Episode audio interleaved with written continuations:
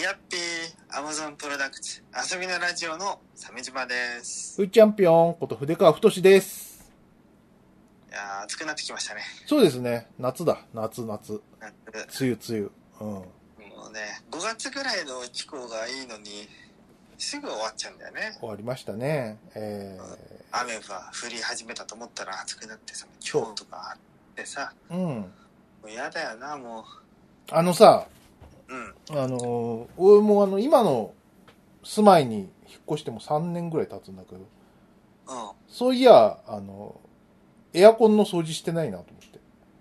あー、はいはいはいはい。3年も経ったらやっぱそろそろ掃除したいよね。そうね。それでさ、うん、でもな、業者さんがなと思ったらさ、あのーリスナーのリュウさんがさ、うんなんか、再就職でなんか、その、エアコンのクリーニング屋さんになりましたみたいな言ってたからさ、おやおや。これは渡りに船じゃわいと思って。うんうん。早速 DM してうさ、ん。お来てくれって。いいよって。おあの、来週、なんかあのーエアコンのクリーニングに来てもらうんですけどね。あ、来週ね。来週来週。うん。助かりまあちょうどいいしじゃん。た。助か、うん、ほんことほんれとか。らうん。ね、エアコン使うからね。はい。ね、あの、値段もあの、俺はほら、あのー、前にもエアコンクリーニングやったことありますけど、まあ普通ですよね。同じぐらいの値段感でした。1万ぐらいかな。ああ、大体相場だよね。そうだよね。うん。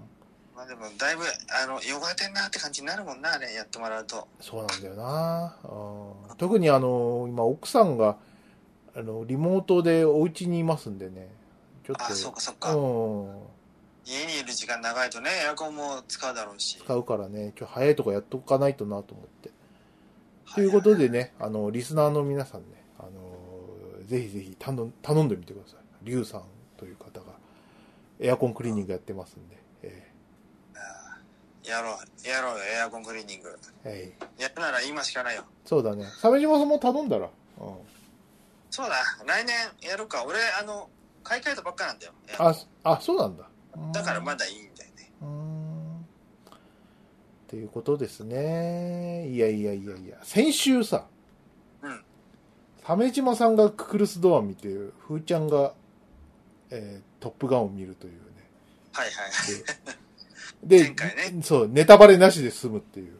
この方式いいなって感じなんだ けど。でも、でも、鮫島さんが、あの、ククルスドアンのすごい問題のシーンを、あの、ばらすっていう。なんかあったっけ問題なし。アムロがガンダムでの敵へ踏み潰すシーンだよ。あうんあ、ああ、そうか。だネタバレ癖はまあまあ、主に鮫島さんだったっていうね。うん。まあでも見ないやつが悪いからさ。 そうなの本当にないやいやいやいや、どう、もう2週、二週経ちました。先週っていうか、そう、2週経ちましたよね。クルス・ドアンで言うとさ、うん、あの、あの、スタッフがさ、うん。最後ザクを投げ、海に投げ捨てたところですごい感動しましたって言っててさ、はい。あ、感動するんだ、あそこでと思って。うん、あだよねって言ったけど、うんそりゃ、はい。 だよね。それは言うけど、はい。そうそうね、あの戦争がね、あれだから、つって。そう感動するねっつってうん言ったけどさ、はい。どう考えてもアムロの常軌を逸したさうん身勝手な行動じゃん あれはやっぱさえノアンダーからしたらさ「おいおいおいおいおいおい」って俺らのザクどうしてくれちゃってんのってえうん。なるじゃんはい。これからも土木作業とかで使うかもしれないわけだし、うん。ザクははい。ねでも感動する人いいんだなと思ってそう。まあ、ね。原作も、もう投げす、ザクドボンしてるんで、ええまあザクドボンされた後はもう笑って「ハハハ」って言うしかないよねそうね。 うん。だそう、なんかね、あのー、ふーちゃんも見たんですよ。うんククルスドアンも当然ね。でもやっぱ、あれですね、あのー、その2週前の、あのー、放送で話した通り、安彦の作劇は信用ならないっていう、ふーちゃんの予想は的中しましたね。信用ならない作品信用ならないんですよ。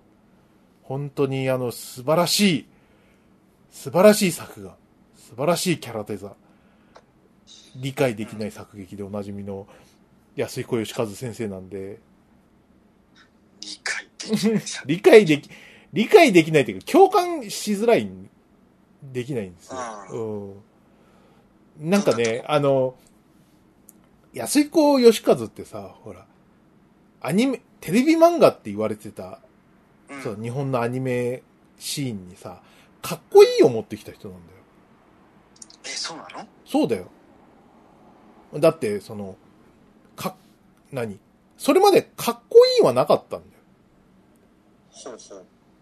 鉄腕アトムとかさ。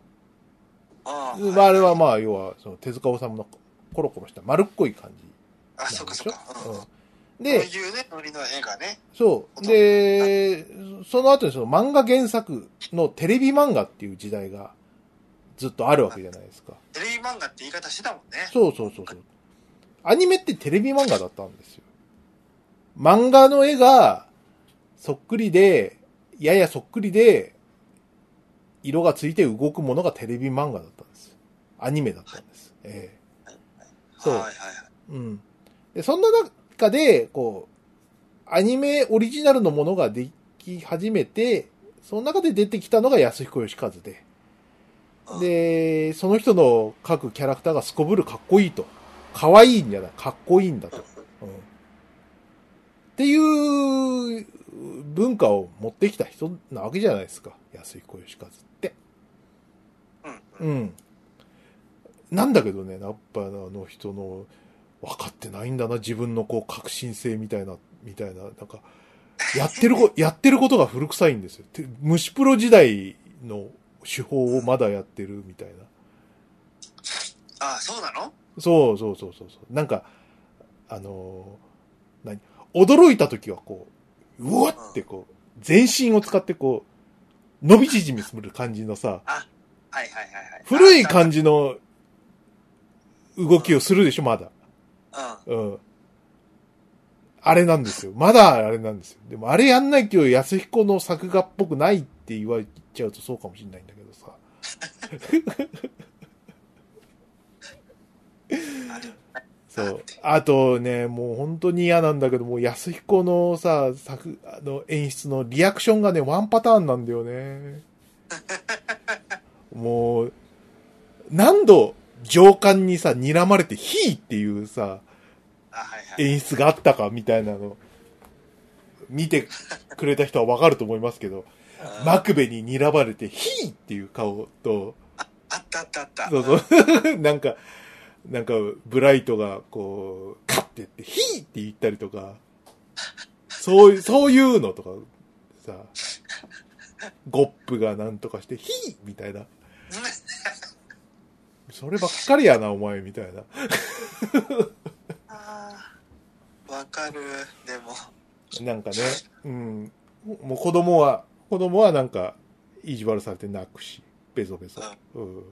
なんかそういう場面やたら多かったよな。子供同士のこう、なんそか、害を加え合うみたいなやつ。そうそうそうそうそうそう。あの、 ダメだって、あのちっちゃい子はさ、あの、ヤギのさ、あの、後ろ足をさ、こう、ホールドする力がないんだから、そこは配置替えだろ、ドアンって思うんだよ。いや、そうなんだよう。ん。あの子供をからかってる場合じゃなくて、配置が映画すべきであって、そう。ドアン、お前の責任だぞっていう。うんいや。俺も思ったそこは。そう。このままだと、あの、お俺は、ヤギの後ろ足すらホールドできない男なんだ。死のうってなるじゃん。なる。ね、そういう、こう、大切なわけよ。その、うん。ね、自己肯定感がさ、そうそうそう。育まれないわけですよ。それはドアンはいいよ。うね、ニュータイプ並みにザクを扱えて、ん。うん。いきり散らかしてる。はい。ね。ね。そそれそれどころかなんかあの、自分をなんかちょい偶像化しつつあるっていう、ちょい引きのドアンなんですけど、うありがとう、ドアンっ て、ん。そうそうそう。うんって、うん何何何何何ってなるよねあれちょっと不穏な感じになるよね、不穏な感じするんだよ。あれ何したかったんだろうん、うポルポトになるとポルポト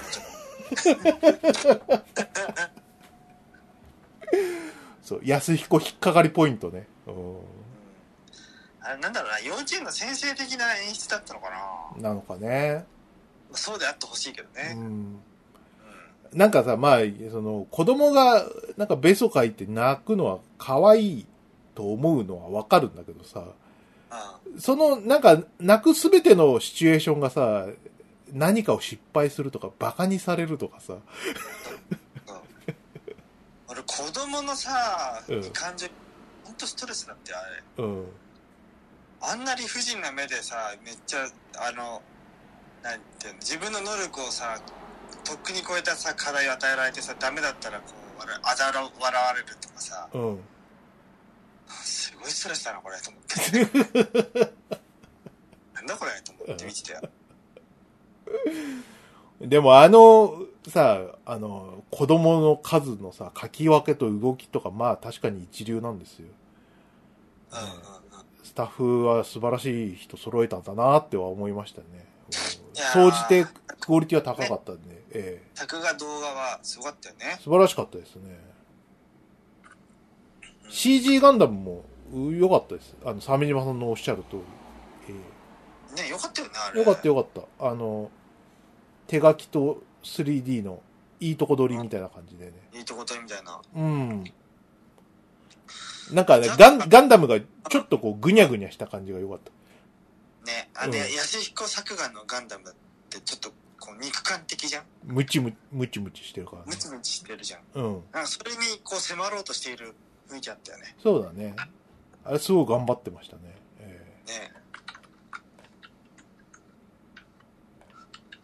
あの安彦先生のガンダム好きなんだよな、えうん。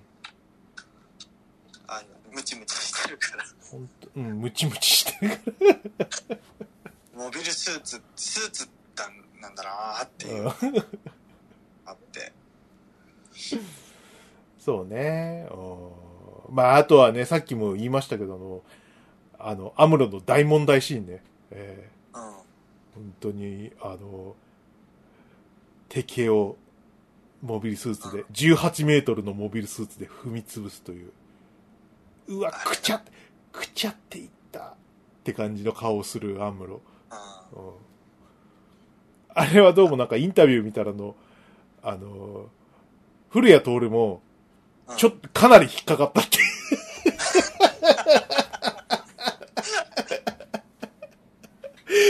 かなり引っかかったって書いてあったから、相当引っかかったんだと思うんですよ。ちょっとじゃなかった。多分嫌だぐらいのこと言ったんじゃないかなっていう。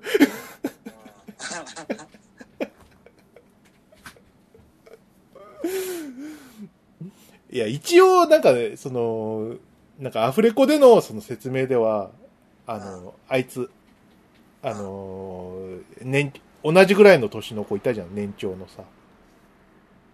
星、あー星ヒューマンみたいな顔したやつ。ううん。うんんいたいたいたん。あいつ、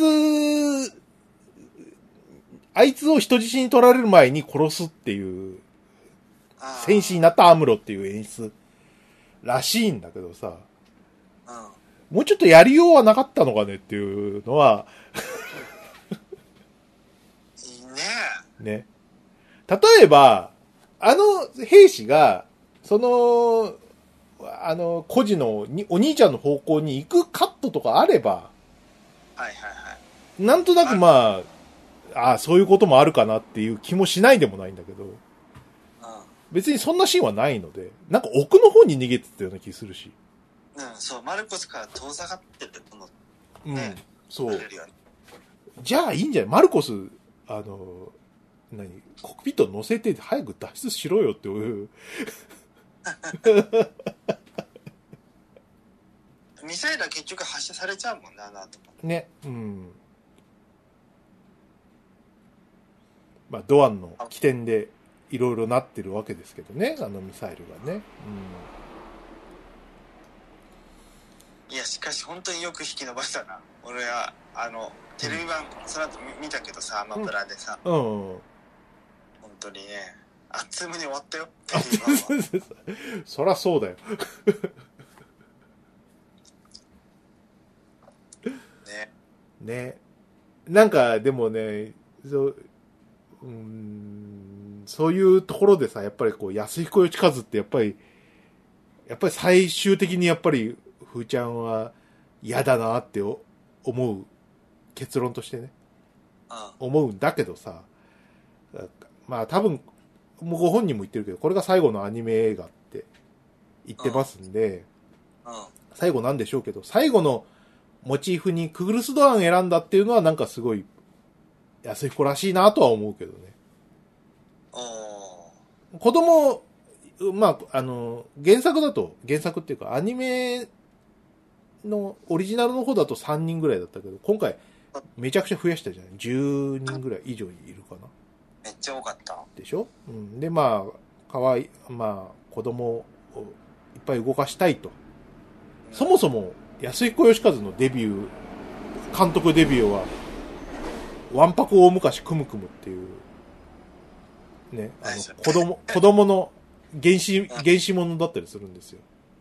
へえほのぼの原始時代ものっていうのええうん。原始時代ものうん。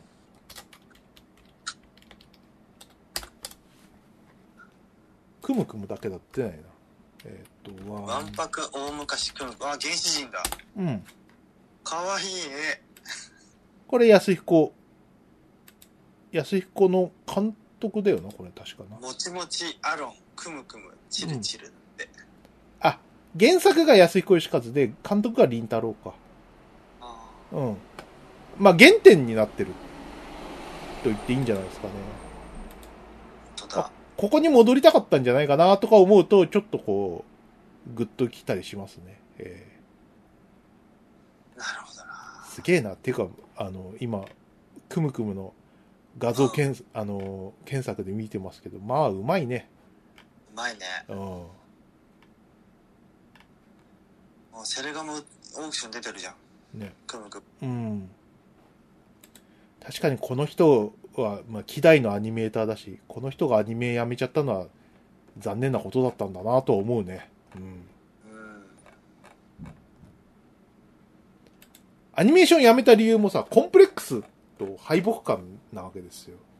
マジでそうそうそうそうそう。安彦義和って、その、何次世代の、その、スター監督候補だったわけ。おおね、ガンダムで、あの、大変こう、存在感のある作画をやったと。じゃあ次はは安彦くん、君監督や、やりたがってると。ね、で、絵もうまいし、ファンもいっぱいいると。うんうんこの人を使って劇場アニメ作っちゃおうっていう感じでさ。ほうほうほうで、徳間書店がさ、うーん、安彦義和いいなあと宮崎駿もいいなどっちにしようかなっていう時代があったの。安彦義和か宮崎駿だったんだよ。マジかよそうだよ。じゃあもしかしたらスタジオジブリはなかったかもしれないってこと可能性はまあ、なかったと思うけど、あの、 すごいムチムチの巨神兵がムチムチの巨人ナウシカは出てこないでしょ。な、 安彦義和の手から。いけねえ早すぎたんだムチムチだけど ムチムチ。パッツンパッツンの。まあ、どう考えてもその歴史のイフはないんだけどさ。うでも、あの、確かに、その、安彦か宮崎駿かで、こう、特間の中で、こう、なんか、触れ合ってたのは事実だったと思うよ。んなるほどそういうことが、そう。現に、徳間資本で、三、ん三つぐらい映画作ってるよな。安彦義和。うん。ああ、ヴィーナス戦記とかそうそうそうそう。ヴィーナス戦記とかさ、もうずーっと、ゲ、あのー何、メディア化されてなかったんだよ。あ、そうだったんだそう。30年以上。そんなにうん。えヴィーナス戦記が、全然売れなかったの。ー、ああ、そうなんだ。そう。 これで、あの、安彦義和はアニメやめちゃったんですよ。売れなすぎて。そう。ただもう、すっごい作がいいです。全編安彦義和ですから、あの、安彦義和の作画を見たら、あの、麻薬成分出ちゃうタイプのわ古いアニメオタクっているんですけど、多分、そういう人たちにとっては、あの、あれですね、ドラッグだと思いますよ。うん長らくそのアニメオタクの人にとって全編安彦義和汁が出てるアニメが見れたら俺はもう死んでもいいなっていうそういうその対象だったんですよ安彦義和ってそんなに。そんなになんですそんぐらいスターだったんですええでもそんなでも、そんな全編安彦汁がびしょびしょになってるヴィーナス戦記でも、やっぱりそれほど面白くないんで、あんまり楽しんでく、 そうそう面白くないんだよ。面白かったら、面白かったらメディア化してるんですよ。作画すごい感じするよ、今、YouTube で見てるけど。作画すごいよ。ブルーレイがほら、うん。売りますよみたいな。コマーシャル、冒頭10分の。すごいね、クオリティ。すごいよ。普段話がつまんないんだ。そう。びっくりするでしょおいそうに。 かわいそうに。 あ、俺も見てるわ。ヴィーナス戦記の冒頭10分映像、ブルーレイ。すごい、すごい画質だね、またこれ。ねうえ。ん。最近さ、YouTube さ、うん。最も再生されてるところがなんかヒートマップみたいになってるっしょ。ねなになにあの、シークバーをさ、うん。に、あの、ポイント合わせるとさ、うん。ここが一番見れ見られてますみたいなああ、なるほど。の出るのわかるうん。あれすごいね。いいね。昔はだってさ、うん。 X ビデオとか、ポルノハブにしかなかった機能 なのに、そ、そっから持ってきたのか。そこから来てるよね、これ ね。で、このビナス戦記の動画のさ、一番見られてるとこをさ、探、再生するとすんじゃん うん。そうすると女の人がパンティ脱いでて、はい。これは便利だな、つ って、これだよってなるね。こそうれだ。ね。うん。そうなんだよ。劇、劇場でさ、やろうっていうのにさ、最初に、あの、女尋問して裸に刺すシーンを入れちゃうんだよね、この人。それは売れだから、そういう、そういうとこだぞ、安彦くんっていうさ。うん。それなんですよ。え作画監督上村由紀子さんうん。あーこの人もすごいよねこの人の本すごい勉強になるよねなんかあ、あの、上村、えっ、と、上村すみ子さんんなんだっうんけあの人は、あの、安彦の、その作画の、えっ、と、何えっ、と、割とこうメインの右腕みたいな感じで働いてた方なんで、上村幸子さんか。幸子さんうん。でこの人の作画はもう間違いないですね、安彦作画は。本当だよねね、うん、なんかねあのこのこの前のあのえっ、とガンダムユニコーンもあのうんえっ、と女性の人がえっ、とキャラクターデザインと作画監督やっててあのやっぱりあの安彦系の人だねああなんだけどさなんかこのなんか線の柔らかさって女性の作画に近いのかもしれないですねなんかねなるほどうん。すごい、あの、音ないんだけど、すごい、絵だけがもうすっごい美しいんで、ずっと見てられるねな。ね。でも話つまんないでしょ。話じゃつまんない。つまんないはずです。ビヴィーナス天気出たって、うおーって言ってるけど、誰も内容について語ってくれないんで。話の方はな。まあね。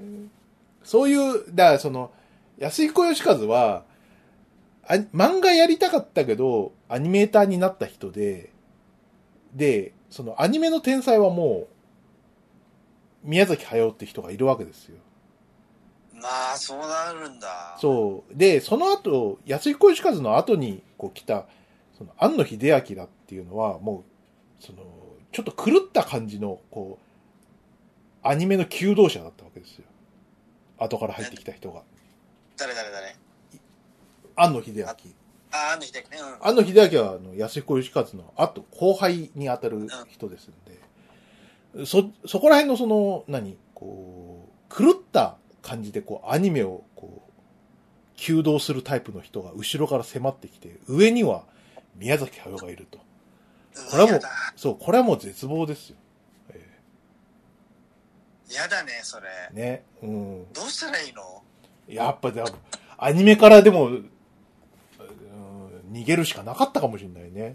でも、安彦義和の一番のその強みっていうのはアニメの作画なんですよ。この人が、その、コンプレックスにしてるものが、うん。その、日本のアニメにとって一番重要な、こう、ピースだったはずだったんだけど、ああ。なかなか不幸な話だなと思いますけどね。そうね。うんだだからさ、こう、ジブリの作家になるとかさ、うん。そういうこう進路は取らなかったんだね。この人の作画、キャラクターデザイン自体が、もう花があってキャ、この、お金が取れるものだったわけですよ。はいはいはい。ね。うん。見ての通りうさ。んっていうことはさ、やっぱりキャラクターデザインと作画監督っていうところで収まって、監督は別な人にやってもらうっていうのが、一番こう、作家性を発揮できるポジションだったはずなんだけど、当時の感じで言うと、それは許されなかったんじゃないかな許されない か。名前を前に出してやるんだったら監督をやらないとみたいな、そういう空気があったかもしなるほどれね。ない。うん。今だったらそんなことないと思うんですけどね。ないよね。うん。そうだそういう意味で言ったらガンダムはすごいいい座組だったのかもね。座組としてはもう奇跡的ですよね。監督がちゃんといてさ、うん。それで作画監督が安彦さんでしょはい。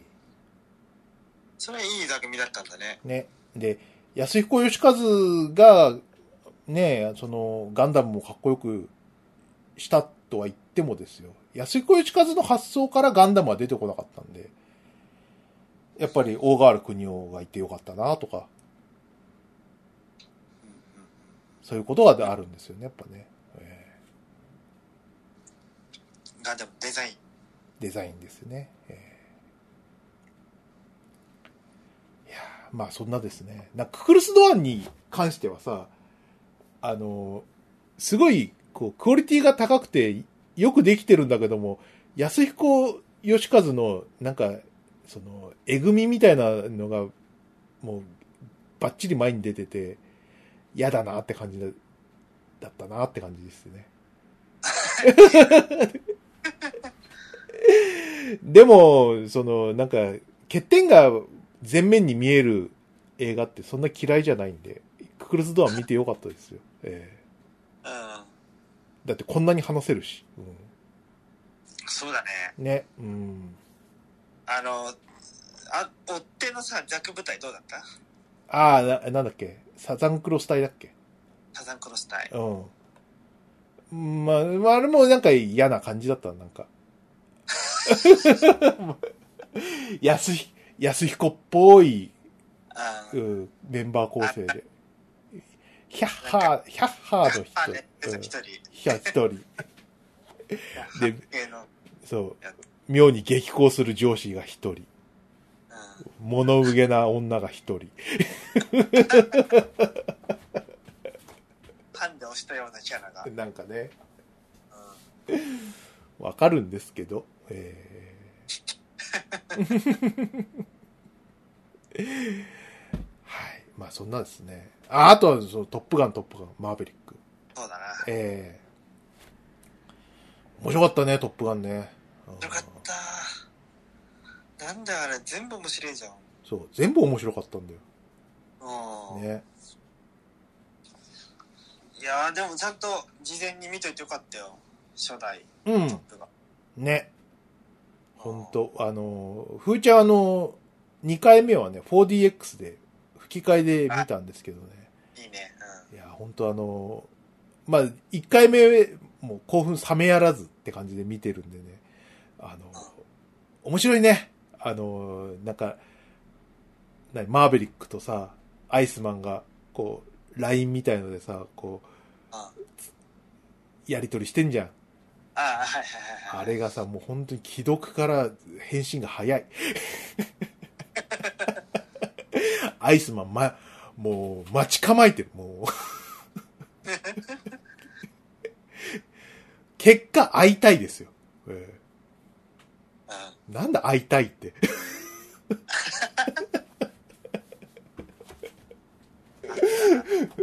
会いたいで笑っちゃうんだよね。だなアイスマン、マーベリック好きすぎるだろうっていう。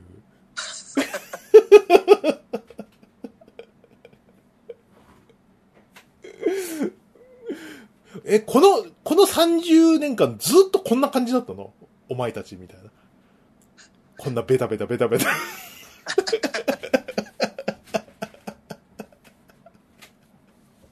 正直でも、アイスマンには相当助けられてたっぽいよ、マーベリック。そうね。アイスマンが死んだ途端になんか窓際みたいな感じになってたもんうね。甘かったんじゃないのん。いや、もう、ぜ、アイスマンなしだったら。そうなんだよ。絶対、もう、その、アイスマンは、その、マーベリックの守護天使としてね、こうのん、、 仕事してガーディアンエンジェルだ。ガーディアンエッジ。もう、何なんだよって思いながら。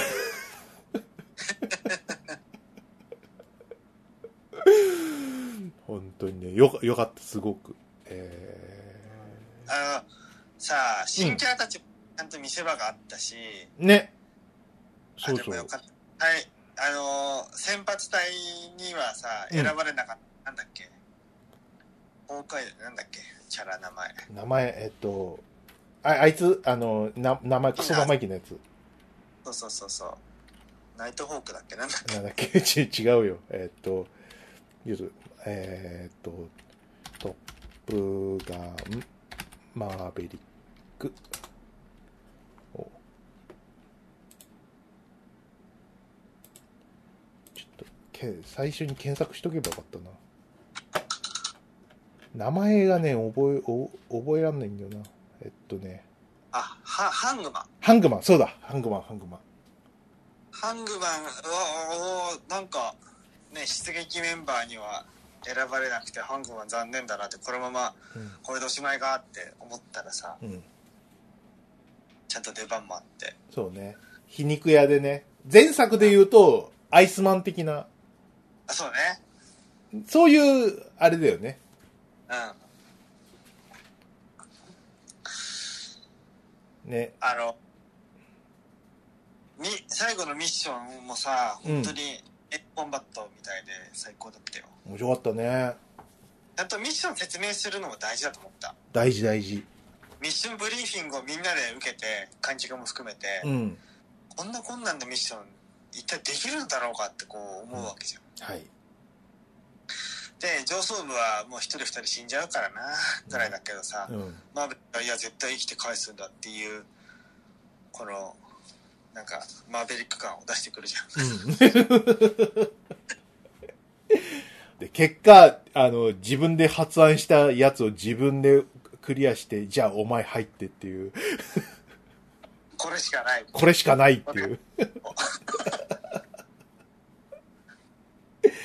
うまいよね。あの、その、低空飛行でさ、この警告をさ、こう、低空飛行しながらさ、周り見渡すと寒だらけでね、そう。おお怖い怖い。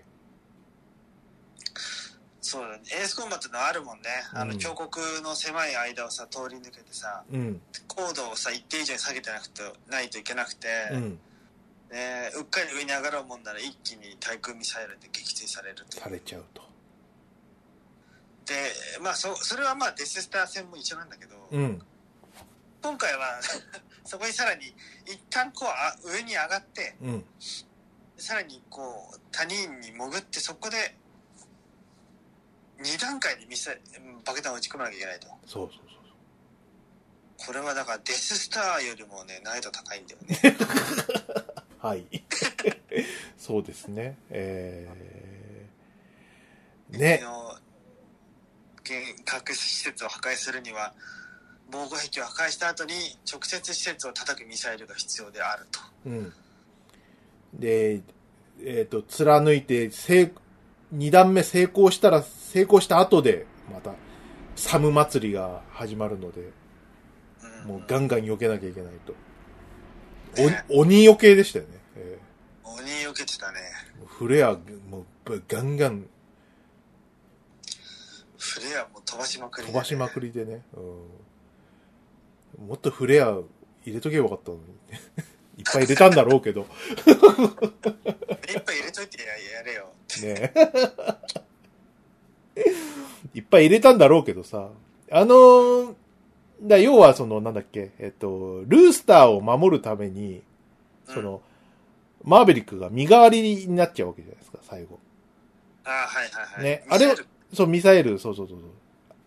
代わりに、こう、フレア出して、で、うマーベリックが被弾する、して、お撃墜されちゃうっていうのがさ、前作で、その、言われてたさ、そのトップガンで言われてた、その、マーベリックの親父は、実は秘密作戦で仲間を助けて死んだはい。本当は英雄だったんだ、みたいなことを言ってたんで、これ歴史が繰り返すパターンで、とても良かったですよね。よかったね。エモい。えでその後ねなんか敵のヘリに追っかけ回されてさえうん。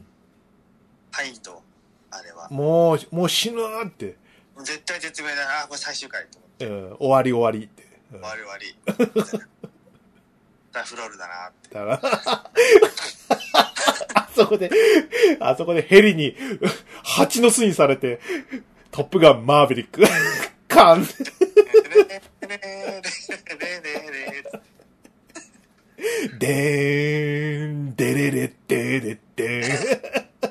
終われないよ。普通の剣だって始まっちゃっねいや、もう、こっから先、もうほんとすごくてさ、た、うんマジか、マジかって展開の連続でさ、その後どうなんだっけえ、いや、要は、えっと、ルースターが助けに来ちゃうんだよね。何も考えずにあ。のパラシュートで、うん。こう着陸しなきゃいけなくなっちゃうんだよねうん。ルースターも撃墜されちゃう撃から墜されてさ。うん。で、マーベリックとルースターが、どういうふうに、ね、敵基地の、えー、オンボロ飛行機を見つけて、それに乗って脱出するという、トムキャットっていう。そうそうすごいねやばい。何、あのなん、そう、なんなの、その、なバトルシップみたいな展開。 ねえ次一番にちょっとしたわだかまりがあってさ帰ってきたら話そうみたいな感じでさ、うん。そこでで墜落されて後にこう一回どつき合いながらこう和解するわけじゃんうん。あそこも良かったよねそうね。うん。うんでもう敵の基地に行くしかないってマーベリックが言い出してさ、うん。侵入したらなんていうかまああそういえば F14 置いてましたよねっていう感じ、うんそういう、そうそうそう。あのなんか、伏線っていうか、ちゃんとあることは言ってあるんだよね。ここにそうそうそ F14 あるよ、みたいこんな古い機体も配備されてるのな。かあーよっ。て言ってたもんね。うん。うんそうかそうか。一応まあちょっとちらっとこう F14 もあるぞって見せてくれたのかなって思うじゃん、そこうで。ん。まさか本当に使うとは。なんか本当に乗ると思わなかったんだよ。うん。結構多くの人はそこで、あこの後乗るんだと思ったらしいんだけど、うん俺も全然思わなくて。お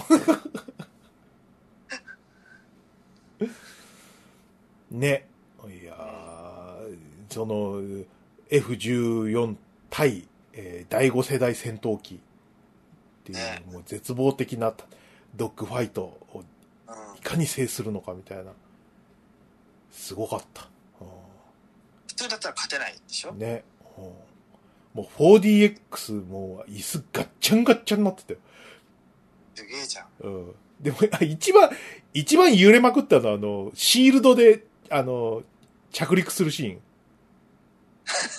あそこが一番、ああの、揺れた、多分一番。そうなんだ。うん。着艦するときが一番揺れるんだ。そう、そこはリアルだったかもしれないね。うんいや、でも F14 のね、コブラ軌道で、うん。やるなって言われてるやつで、ね。うん。見事に撃墜するっていう。うん、面白かった。この飛行機は可変翼だからなつって。えー、動くのおって。するのってなってたよね。うんね。可変翼だから、それはね、うん。うん。こう、行動半径も、もう、精度が急激にアップして、相手の背後を取ることも可能になるわけだ。なるほど。 F14 だからな。うん。ね。まあ、それでなんとか前線して1機ぐらいやっつけんだっけ、やっつけた。えふ騙し討ちと、うん、えーっと、しょドッグファイドッグファイトで、い一機ずつ、二機か。うん、めちゃくちゃすごいけどね、それ。すめちゃくちゃすごい。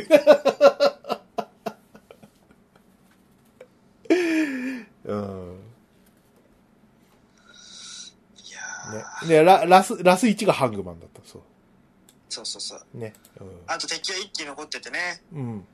うん。で、え、これにはもう勝てないよって。もうチャフもないし、どうしたらいいんだよって、絶対絶命じゃんって、俺思ってたんだよね。うん。ああ、これでまたあれかって、またこっからパラシュートで、あれかなみたいな。こっからパラシュートで、あのール、ルースターがガツンって死んだらもう地獄だなって。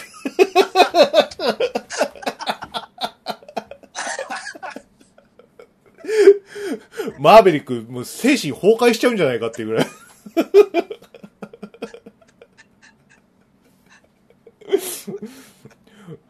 ねそれだったら後味悪すぎだろうな、きっと。マーベリック、カーン。あ なんかすごい、すもう最後もう、もう、ぶち壊しのものを見たような気がするみたいな。 ね。うん。で、ハングマンが来てくれるからね。ねえ、これは素晴らしい。えー控え組が、ちゃん、控え組がちゃんと光ってたね。うん光ってたなねね他のフェニックスのボブ組とかね強いポあのボブのさ、うんあの、何、コードネームのさ、うん なんか、ボブなんで、 ボブです。うんフェンクス理系っぽさいいよね。そうね、うんいるいるそういうやつ っていう。お前大丈夫ってほん本当にここジョックス中のジョックスが来るとこじゃないのっていういや、ボブなんでね。ボブなんでこう見えてほん実はすごいジョックスなのかなとかそういうこうギャップも魅力的でねうん。あボブはね。えあーいやー面白かった。全部面白かった。ー、全部面白かったね。うん、ね、あの、トム・マーベリックが最初にさ、あの、開発中の飛行機の実験のとこもさ、うん。うん。こう意外とこのエド・ハリスが登場したりしてさ、あれでよかったよね。うん。ね。うん。ちょっとこうなんだっけライトスタッフライトスタッフのキャストを意識した感じがねうん。あとまあマッハ10で空中爆散して帰ってくるマーヴェリックっていう マッハ10で空中で爆散して帰ってくんだよ帰ってくるマーヴェリックうんで、オッケーって、おうんそういう感じなんだねうん世界おみ、水をくださいって。 ここは、ここはどこって地球って。 あそこはマジで大爆笑起きてて、ねあうんわ。笑い起きたあそこ。ー笑い起きてた起きてたね。うん。ウケるわ。そら宇宙人だと思うよ。あの、ちびっこも。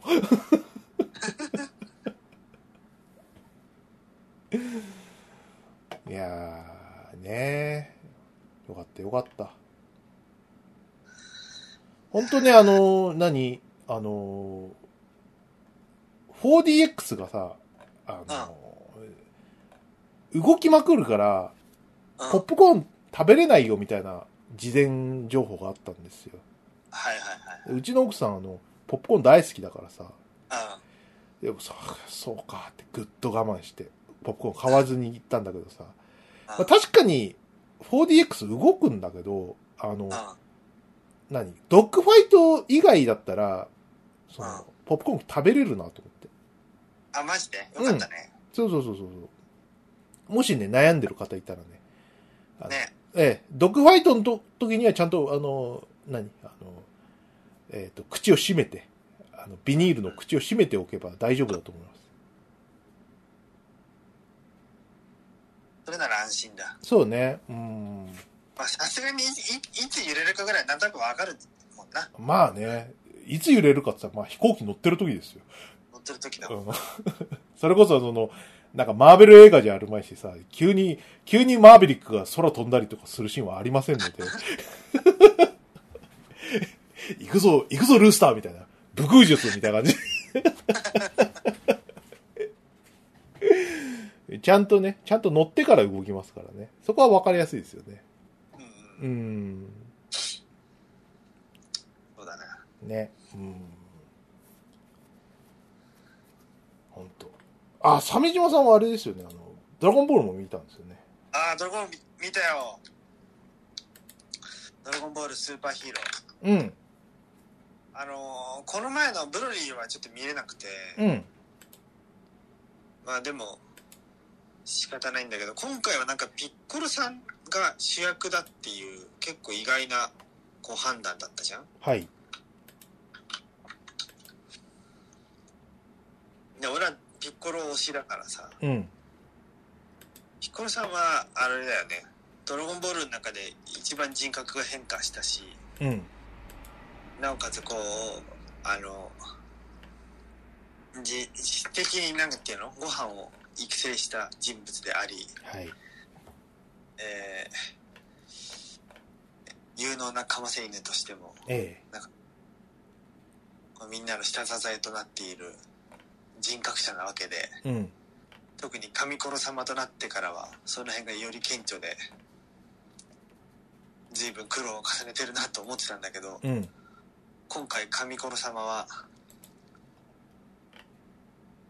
あの地球に新たなねレッドリボン軍の脅威が迫ってるっていうことになんかもうスパイ映画みたいに潜入活動によってそれを発見するんだよねうん。うん。でその辺のを潜入活動とかできる判断力とかは他の「ドラゴンボール」のキャラでは無理じゃんうん。全員のあ、もしもしおそういった隠密活動みたいなのできないわけじゃんうん。なぜならみんな脳筋だから。はい。脳筋だからね。でそんなわけで、レッドリボン軍の新しい人造人間を発見したから、こいつはやばいと。で、しかも自分一人では手に負えないってこともちゃんと分析できるんで、うん。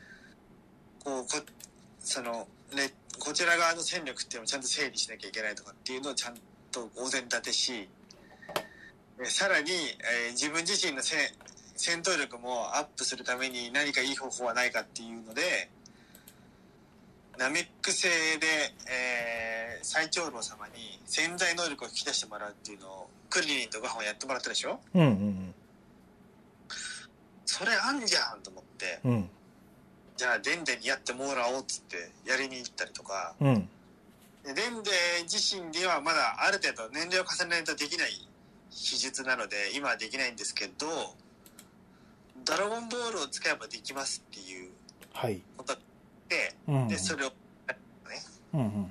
用意周到なんだよ、ちゃんとしてるから。ちゃんとしてるから。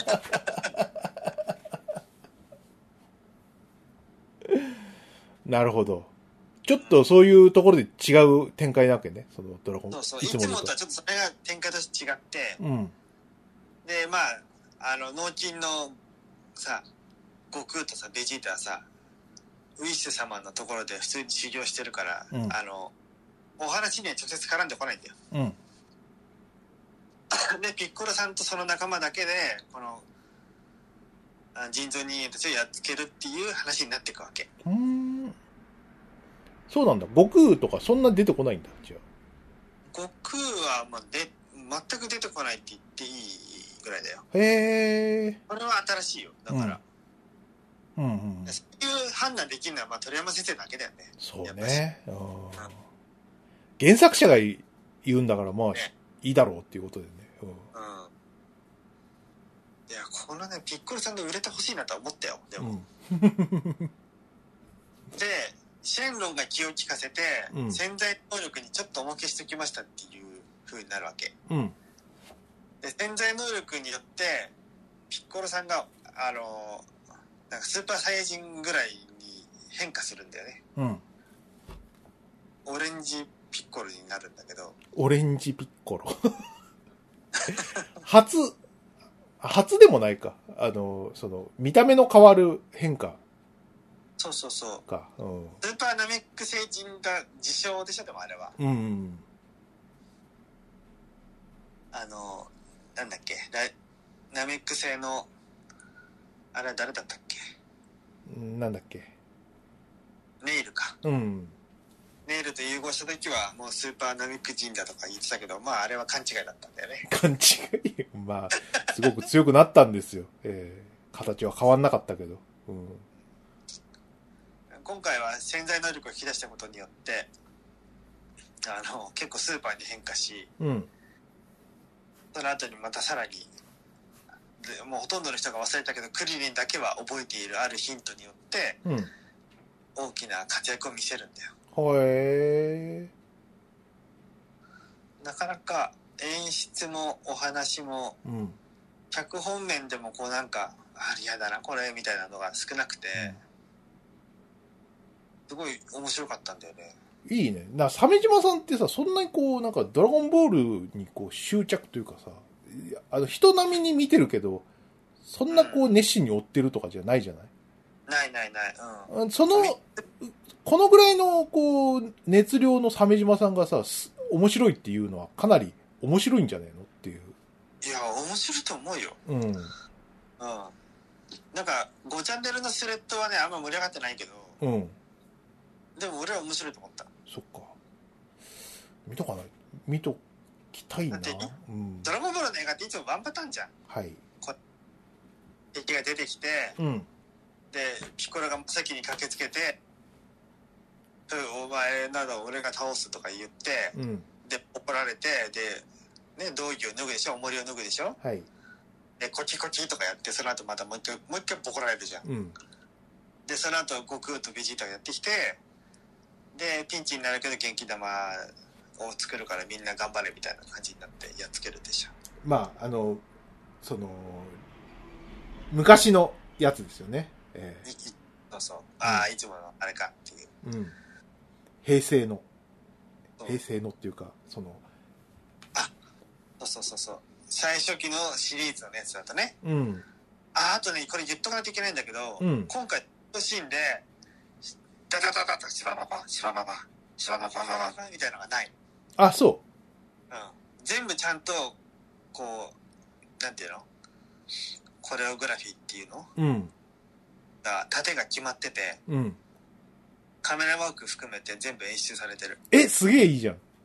すごいよこれは 多あの、分あれでしょ、もう、何、もう、あの、アニメで言うとさ、てってーてーてーてーみたいな。いやいやいやいやいやみたいな。しまったシュババッババッババッシュッシュッシュッシュッじゃなく、な、なんでリアルファイティングになっちゃったのあ今回3全編 3DCG だと思うんだようん。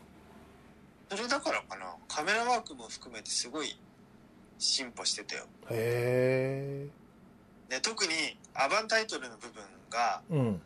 あのー少年悟空がレッドリボン軍をやっつけましたっていうのをこうダイジェストで描くんだけどはい。このこれまでの映像とか一個も使わずに完全新規制作であのしあなんていうのしすごい演出もこれまで見たことないようなああ、だあの、は漫画で言うと8巻とか9巻あたりのやつを新規で、こう、ダイジェストでやってくれるんだ。やってくれてんだよマッスル、マッスルタワー編とこ れ。かが違うって感じがうん。気合が伝わってくる開発スタッフの開発スタッフって言っちゃった。 ゲームかっていう。 映画スタッフのね。えうーはい。ああ、いいなぁ。やっぱ見んたいス。タッフ通り見たけどなんかアニメーターとかリガーとかたくさんいてうん。そっか。いいな。なんかドラゴンボールぐらいだったらさ、すげえんポップコーン持ち込んで見るのにちょうどいいよね。ちょうどいいねね。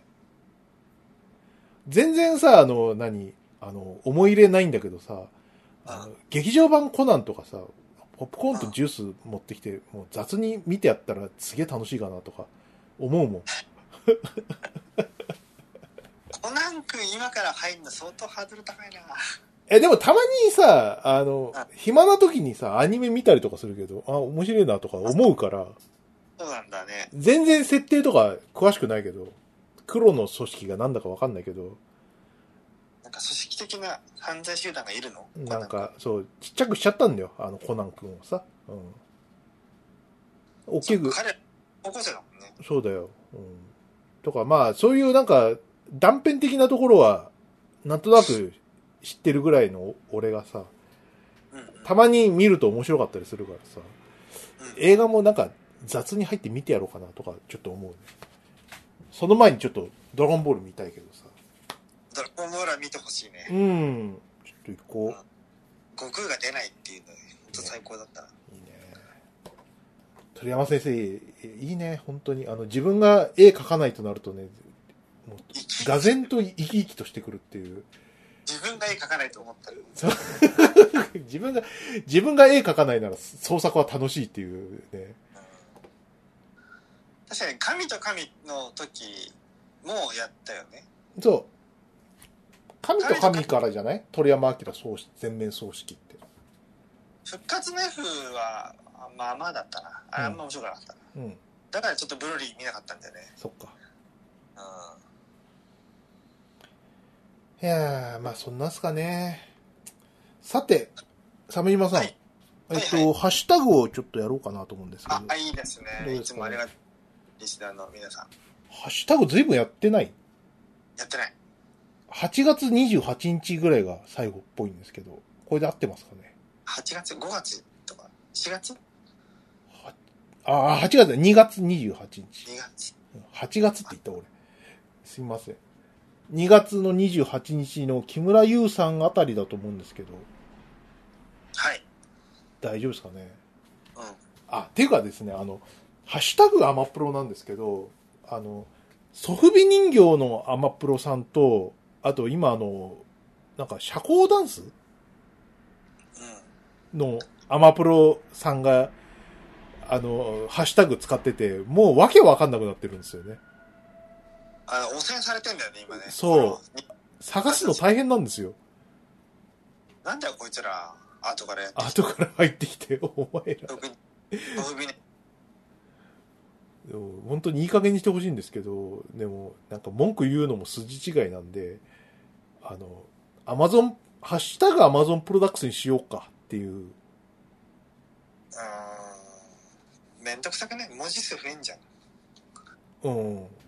なんかいい、あれないですかね、ハッシュタグアマプロに変わる、ハッシュタグアマプロをさ、もうね。ちょっと、あの、ハハッシュタグアマプロに変わるハッシュタグをちょっと皆さん、あの、応募しますんで、なんか言ってください。はい。なんもなければ、あの、ハッシュタグアマゾンプロダクツにします。えはい。ーはい。ということで、えっ、と、2月28日の木村優さん。えっと、この話をアマプロで取り上げてほしい。すげえ昔の話になっちゃいましたけど。なんだなんだ。売り上げには問題ないが、各種ディレクション、ゲームデザイン、キャラクター性能設定、シナリオ及びスクリプト制作、ビジュアル関連素材の制作進行、バランスチェック、デバッグを一人でやっていて限界が来て終了らしい。え au 戦記 WW サービス終了のお知らせ。クオリティとスタッフの健康状態のどちらかを犠牲にしながら運営を続ける案もありましたが、スタッフの健康と au 戦記シリーズの継続を優先すべきと判断。上記のような、えー開発環境にもかかわらず2年半以上の長きにわたりサービスを継続してできたのではと。いくら何でも過酷すぎないか。DMM でやる規模のゲームのゲームデザイン、シナリオ、広報監督、デバッグ等々全部一人でやって2年半も売り上げを保っていたの、普通に化け物ではって。化け物だよね。すい。ごいね。全部一人でやってたの今ちょっとリンク先飛びましたけど、はい。 6万エグゼみたいなゲームなのかなスケベな。スケベ、スケベな6万 X。エロい、エロいギャルのイラストがたくさん画像検索で出てくるよ。うん。エはなんか、知女みたいな格好した女がたくさん。うんあ。うん。本当だ。スタッフの健康をね、優先すべきと。スタッフの健康と英雄戦記シリーズの継続を優先すべきと判断し。はあ、だよね。へえ、大変だ。しかし、このコスチュームエロいな 違う違う違う違う。鮫島さん、あの、エロいとこじゃなくて、ゲームホテプ、な、説、ああの、意見を聞きたいんでしょうか。 イムホテプのこの絵見てよ、これ。やばいね、これ。よく考えたらこんな頭おかしい。天才だな、この人。そっか。おーあ、で、なんだっけ。ここの話をアマプロで止め取り上げてほしいって木村優さんが言ってたのは、いや、このエロいな、じゃないですよ、鮫島さん。 エロいな、これ。なんだよ。ふーちゃんは今、あの、何、ソーシャルゲームのそのスタッフとして、今やってますけど、うん。こんなんひ一人でやるだなんて超人がいるとは思えないですね。ねえ。うん。保保守運営でしょそうだね。終わったんならもう即うち、あの、うちのチーム来てくださいって感じですよ。だって、何一人10人分ぐらい働きじゃん。そうだね。 5億円ぐらいあげてもいいよ、これ。ね、そう、10 10人でも大変だと思うんで、ね、 8000万円ぐらいあげていいよね。上げていいと思いますよ。えいや、普通だったら、バックれるよ。ーね、すごいな。よくやったよね。はだって社員でしょ別にオーナーとかじゃないわけだよい。うね。ん。まあ、どんな人が担当してたか知らんけど、社員の立場だったら、ね、うん。すぐさまビジビーチだよな、こんなのね。そう本当だよな。うん。年収もう何倍にもなって転職できますよ。え新 DMM ゲームス様とシンクフィールにサービス終了を提言させろってさせていただきましたってよくまあこれまでやってたよねーお疲れ様でした。ねあはい、じゃあ次行きます。聖一郎くん。ファイアーエンブレム風林火山ってあー、あの、なんか花鳥風月みたいなやつね。えあああー、げ、えーっと、節か、なんだっけ。忘れちゃったよ。ふ、えーっと、ファイ、あー風か節月です。はい。ですね。うはい。途中で止まっちゃいました。止まっちゃった。止まっちゃった。あの、やんなくなっちゃった。っあていうのもさ、あの、何俺は学校の先生になって、この、生徒たちを導くわけよ。で、カリキュラムを組んで、あ。うん。で、その、この生徒は、これを伸ばしたいから、これを、その、カリキュラム組んでみたいなのは楽しかったんだけど、アドベンチャーパートで、なんか、フラグ立てるのすげえめんどくさく て。さあ、久々ちょっと、ファイアーエンブレムやろうかなと思ってさ、やるのが、その、なんとかの生徒が、ちょっと、なんか悩んでるらしいから先生聞いてきてみたいなアドベンチャーパートが始まって、うん。もう、で、マップが広いんだよ。どこにいんだ、そのなんとかはよ、みたいな感じで。 俺は、俺はもっと、ポンポンポンってこう、何シミュレーションゲームをやりたかったんですよ。はい。うん。なんか面白そうではあったんですけど、あの、時間食いがひひどくて、もうちょっとだ無理だなと思ってやめちゃった。お話長すぎるってことそれは。うーんとね、アドベンチャーパートがめんどくさすぎる。ああ。うん。だったら筆川さんあのマリオランドラビッツのやつやった方がいいよそれだったらなんでえお話出ろそっか。誰も喋んない今イベントでもはストーリーでもあるけど誰も喋んないからうん。楽しいよそうね。そういうのがいいわ。だマリオラビッツキングダムバトルっていうのがスイッチで出ててうん。でこれがまあ手強いシミュレーションなんだけどうん。これがすごいのが続編が決定したんだよ最近あ、出んだ。出るうん。続編が決定するぐらい評価されてるタイトルだからまあやって間違いはないとうん。いいね。うんこれはややってみて面白かったようん。あ、そうだ。そそうその話で言うとさ、今、うんアあの、あれ、アーセナルベースまだちゃんとやってんだよ。ーセナルベースガンダムガンダあはいはいはいム。はうん。あれが今シーズン2でさ、いあの、結構変わっちゃって。うんうーんあの、何その、レベル調、あの、調整が入ってさ、うんシーズン1では、あの、長距離ユニットがすごい強かったんですよ。はい何しろ長距離ユニットがさ、あの、遠距離でこう、囲み撃ちとかすると、近距離ユニットがもう何もできずに死ぬっていう感じでさ、ああ近距離ユニットを選ぶメリットがほとんどなかったんだ。うんうんうんそれが、あのー、それはないぜってことでさ、あのー、調整が入って、近距離ユニットは、その、何遠距離ユニットに対して、その、ダッシュを行えるようになって、遠距離ユニットは、あのー、何えっ、と、何その、逃げながら撃つことはできるんだけども、ちょっとその、スピードが遅くなってたりとか、距離詰められやすくなって、えーうん。いや、まあ、そらそうでしょ。だって、モビルスーツって近距離戦とかさ、そういう設定があるからさそうだ、近距離が弱いってちょっとありえないだろうっていう、これはすごい良くてさ、全部ガンタンクでよくなるもんなそうそうそう、ガンタンク弱いんで すね、しかも。だから、あの、前に言ってた、ふーちゃんが言ってた、あの、あのシャー、あの、アースリーガンダムがめちゃくちゃ強いっていうのは、もうこれ、あの、落ちた。あもう通用しないんだそ通れ用はしない。アースリーガンダムはあんまり見かけなくなりましたね。強いは強いんですけど、うん。あーその代わり、その、シーズン2からその参戦してきたゼータガンダムとガンダム00って、あるあんですガンゼータガンダムのカード増えたね増えた増えた。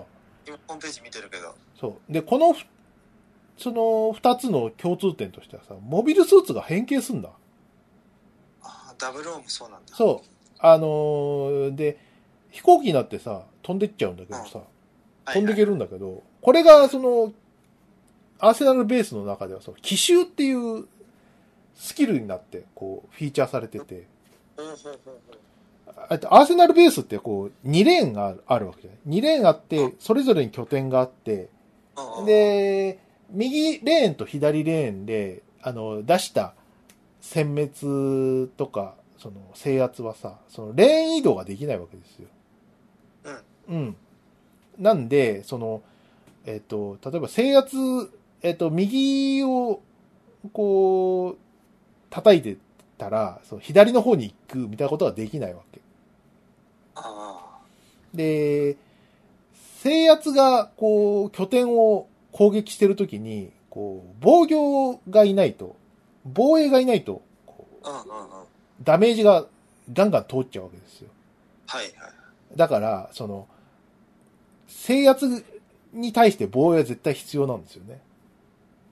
う。うんん。で、その、さっき言った奇襲ってのがさ、あの、レーンを移動できるんですよ。強いね、それは。そう。右レーンにいた制圧が、左レーンに移動できるわけ。即座に。おお。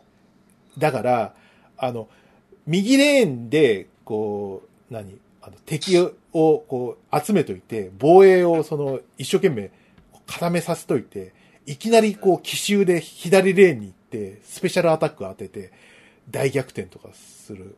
もう敵はなすすべないね、それないわ。け。そうそうそうそうそうそうそう。うん。あっていう戦法ができるようになったから、おそう、あの、それに対するこう対応策とか、いろいろあって、こはいはいはいはい。う、シーズン1からかなりゲーム性変わっちゃって、へえ。今、変化で。そう、変化が、変化が激しくてね、割とシーズン1ではね、あの、みんなこう、何頑張ってこうやってたんだけど、なんかシーズン2かそっちゃって。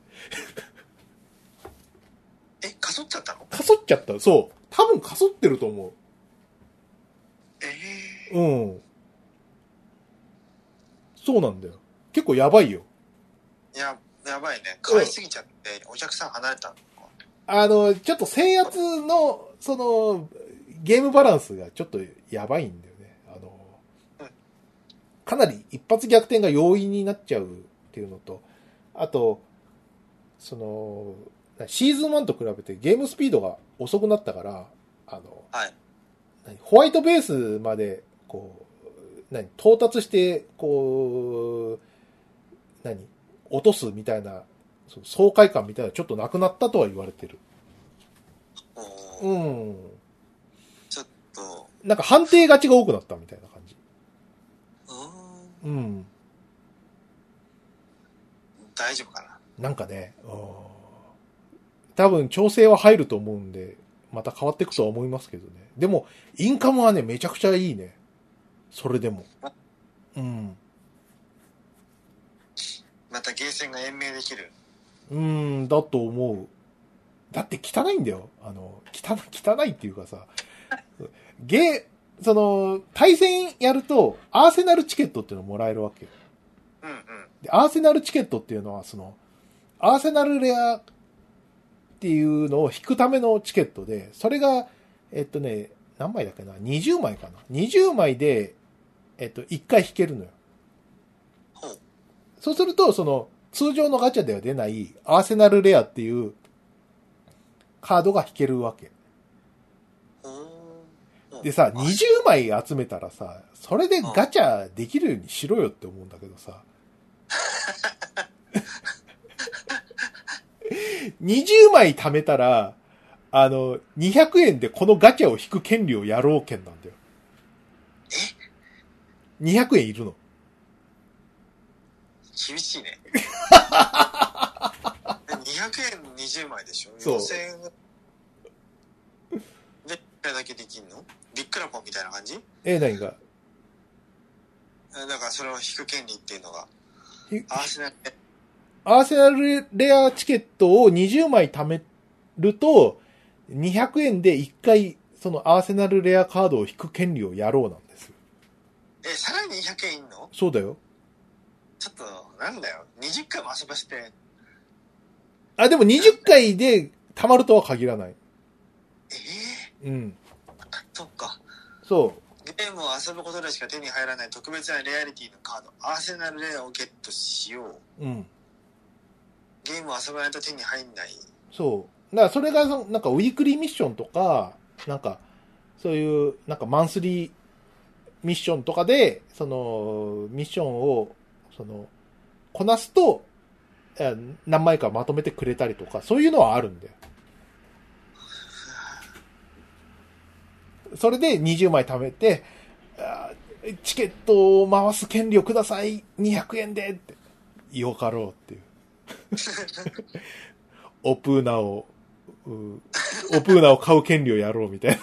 お いおい懐かしいネタですけど。えーうんオープンな関係まあそんな感じですね。はい。えじゃあ次、聖一郎くん。えー、脳内で勝手に連成した佐古道夫。 鮫島さんのあの絵のことですね。ー、そうねえお肉のびっくり市開催ーに 全然ケバいおばさんだったっていう。全然気分よくなくなるぞお前そうお前は坂道夫じゃないよって鮫島さんの描いた脳内の佐古道夫は、あれです、世田谷姉妹みたいな感じのえそうそうそう顔ですからね。えあ阿佐ヶ谷姉妹じー、ゃ阿ん佐ヶ谷、阿佐ヶ谷姉妹。そう。 世田谷って。世田谷姉妹だとまた別の誰かになっちじゃうゃ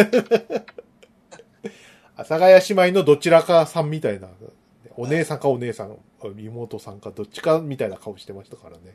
イメージ上のね坂道夫ははい。本当はケバケバのおばさん。本当はケバケバのおばさんだったはい。さて、えーっと、同じく聖一郎くん。えー TBS ラジオといえば、えなさんのおはよう、えー、えもと、なんだっけ、この人。あえええ榎本勝えの明もさと、えのもと勝明さんが亡くなったのが地味にショックだった。あ、そうなのんなんだ俺見てないかわかんない。聞いてないかわかんない。えのさんのおはようさん。よく聞いてるな。ねさすがに朝の、あれは聞いてないな。三菱ふそう全国を縦断。えのさんのおはようさん。これ朝やってるやつ、これ。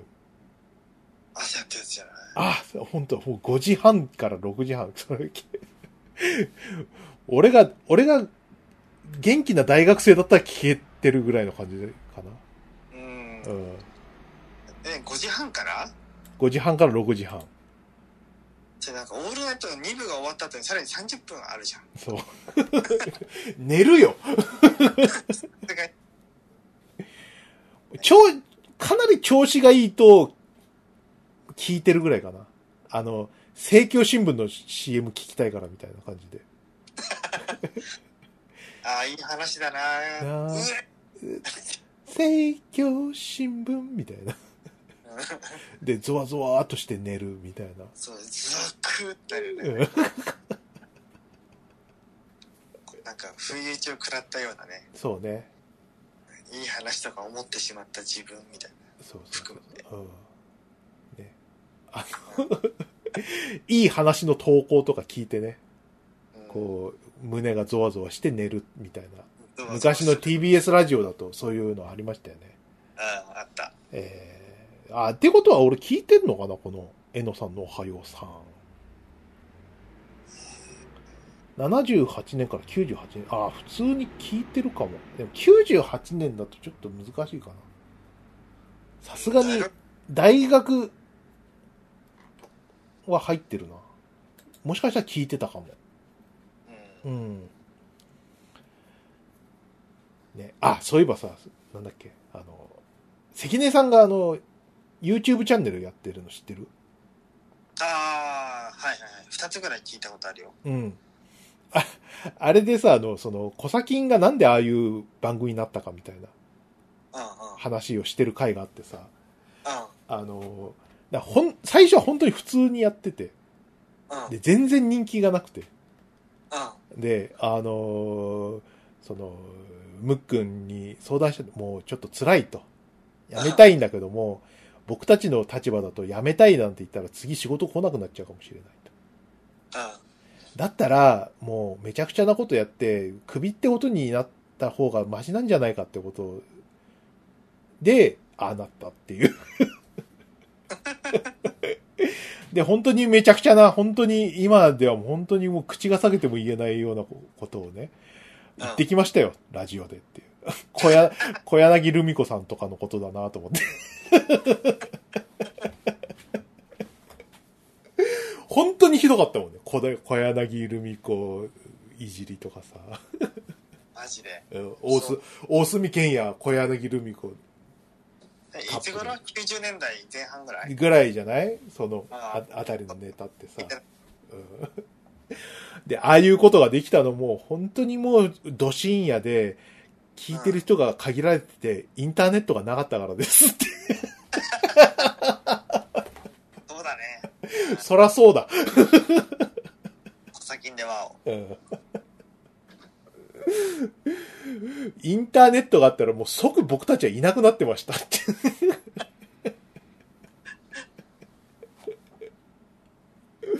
本当に危ないところでしたって言ってた。いや、危ないね。ね、あ確れかに自覚されてたんだなと思って、うんうん面白かったです。 90年代後半でもやっぱりわけわかんなかったよ。俺が聞き始めた頃。うん。俺が聞き始めた頃は枝付き干しぶどうの頃からなんだけど、はいはいはいはい。やっぱりなんか、構成作家のアイシューがジェットコースターに乗ってるっていう、もう30分ぐらい。ちちちあれ違う。おぶぶぶぶぶぶぶぶぶって。おぶぶぶぶぶって言ってる。おえーぷーぷーって。っていうのずーっとラジオで聞いて。うん有川、有川さんの。面白かったけどね。うん懐かしい。い飯尾さんとか出てたもんね。そうね。すごいよ。飯尾が売れる世界だよ。そうそう。飯尾が売れる世界に来ると思わないよな、あれ。あああれ見てたら。 飯尾が売れる世界があるんだから、ゴーシュが売れる世界があってもおかしくはなかったんだね、きっとな。うんそういうユニバースもあるかもよ。あるかも。そのゴーシ、あ、アース6703みたいな。 そうそうゴーシュが売れる世界。飯尾が売れてんだから、それもあるよ。ねおーいや、飯尾が売れるよりかは、もしかしたら可能性あった可能、かもしんないですよ。ゴーシュだ。だって、あの人、ね、あうの、ん。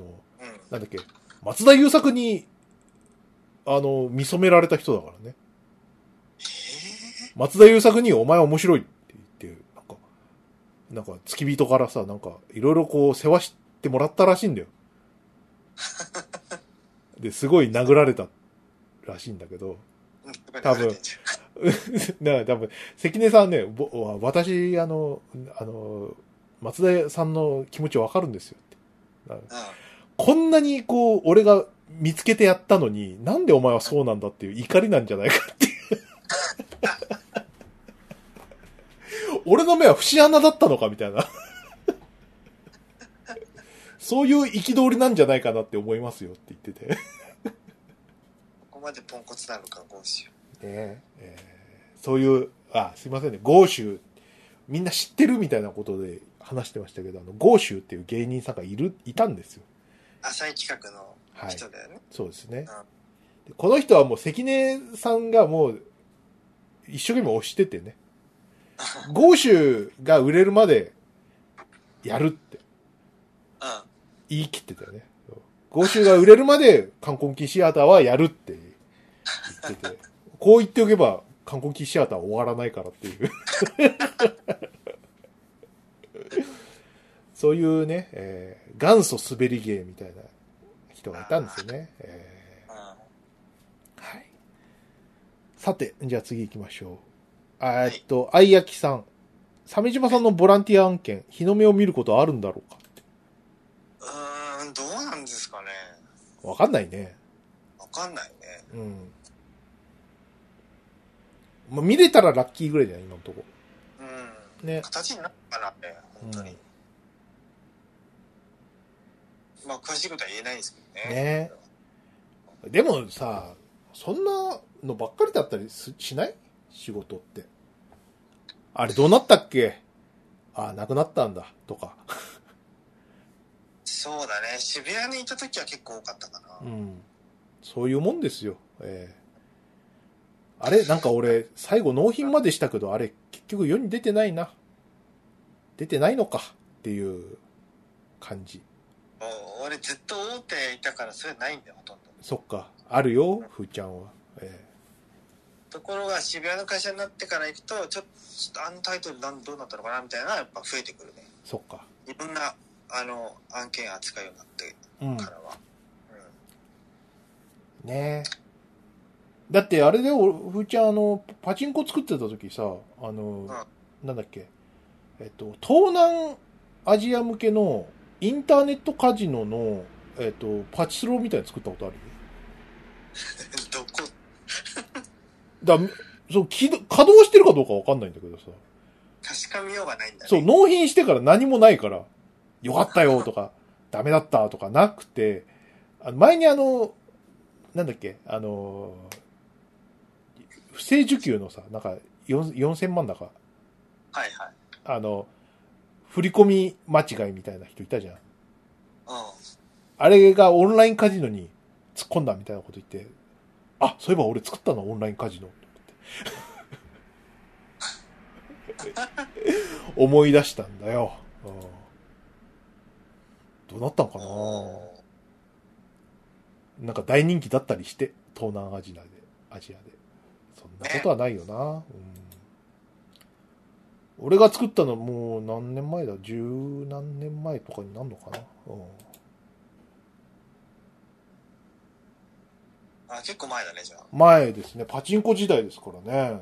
うん、あはい。ね、いろいろやりました。はい。愛焼さん。ミクシーに入れて驚く筆川さん。もう驚きますよ。えうんあログインできたってことーえログインできたログインでききた。そうそうそう。たうん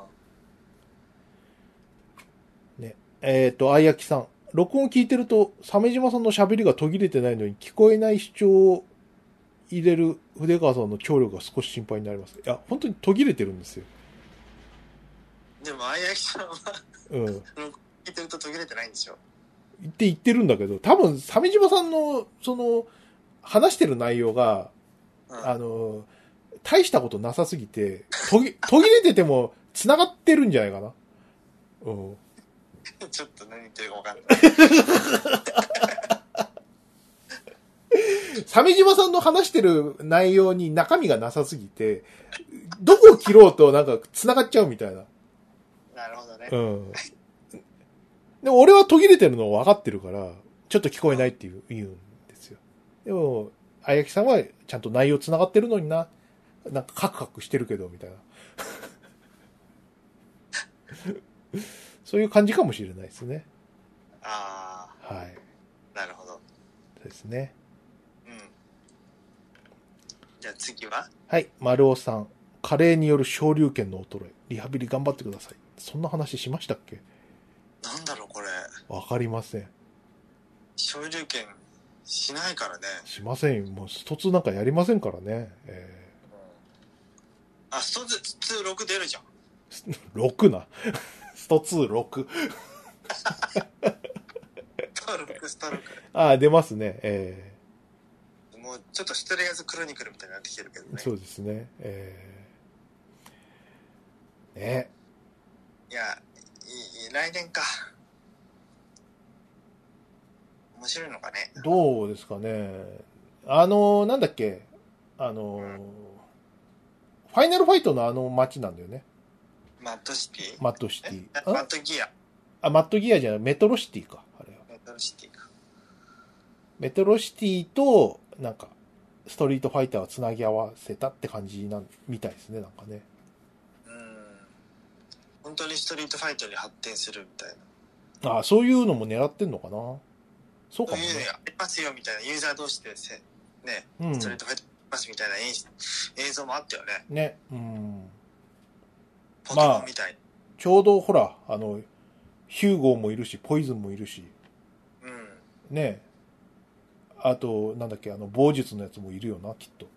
ロレントと、うん、だから別に、あ街も、その、なメトロシティだったら全然大丈夫なんじゃないですかね。ええうんそういうことが起こる街だから。ねえ。なんだったら、あの、ファイナルファイトをやらせてほしいんですけど。竜とかね。 それはダメなのかね。竜とかチュンリーがさ、あの、普通にファイナルファイトできたら面白いと思うんだけど面白そう。俺なんかどっかでプレイしたことあんな。な。うん。あ、なんかそういうなんか、やつありますね、なんかね。ううん。ん。ね面白いよね。ね。うん公式で出してほしいよね。うん、や、やっても、やってもいいんじゃないなんかそんな考えてない、考えてそうだけどな。しかも、今後のシリーズではさ、ワンボタンでさ、コマンド入力しなくてもさ、ソニックブームとか出るうん、でしょうん。だったらもう、ねレバー入力、ね、ななんていうの、ためが必要なコマンド入力にも対応するじゃん。うん。ボタン押せば出るんだから、ソニックブームが。うん。もうさ、対戦格闘とかもうやりたくないけど、ファイナルファイトはやりたいからさ。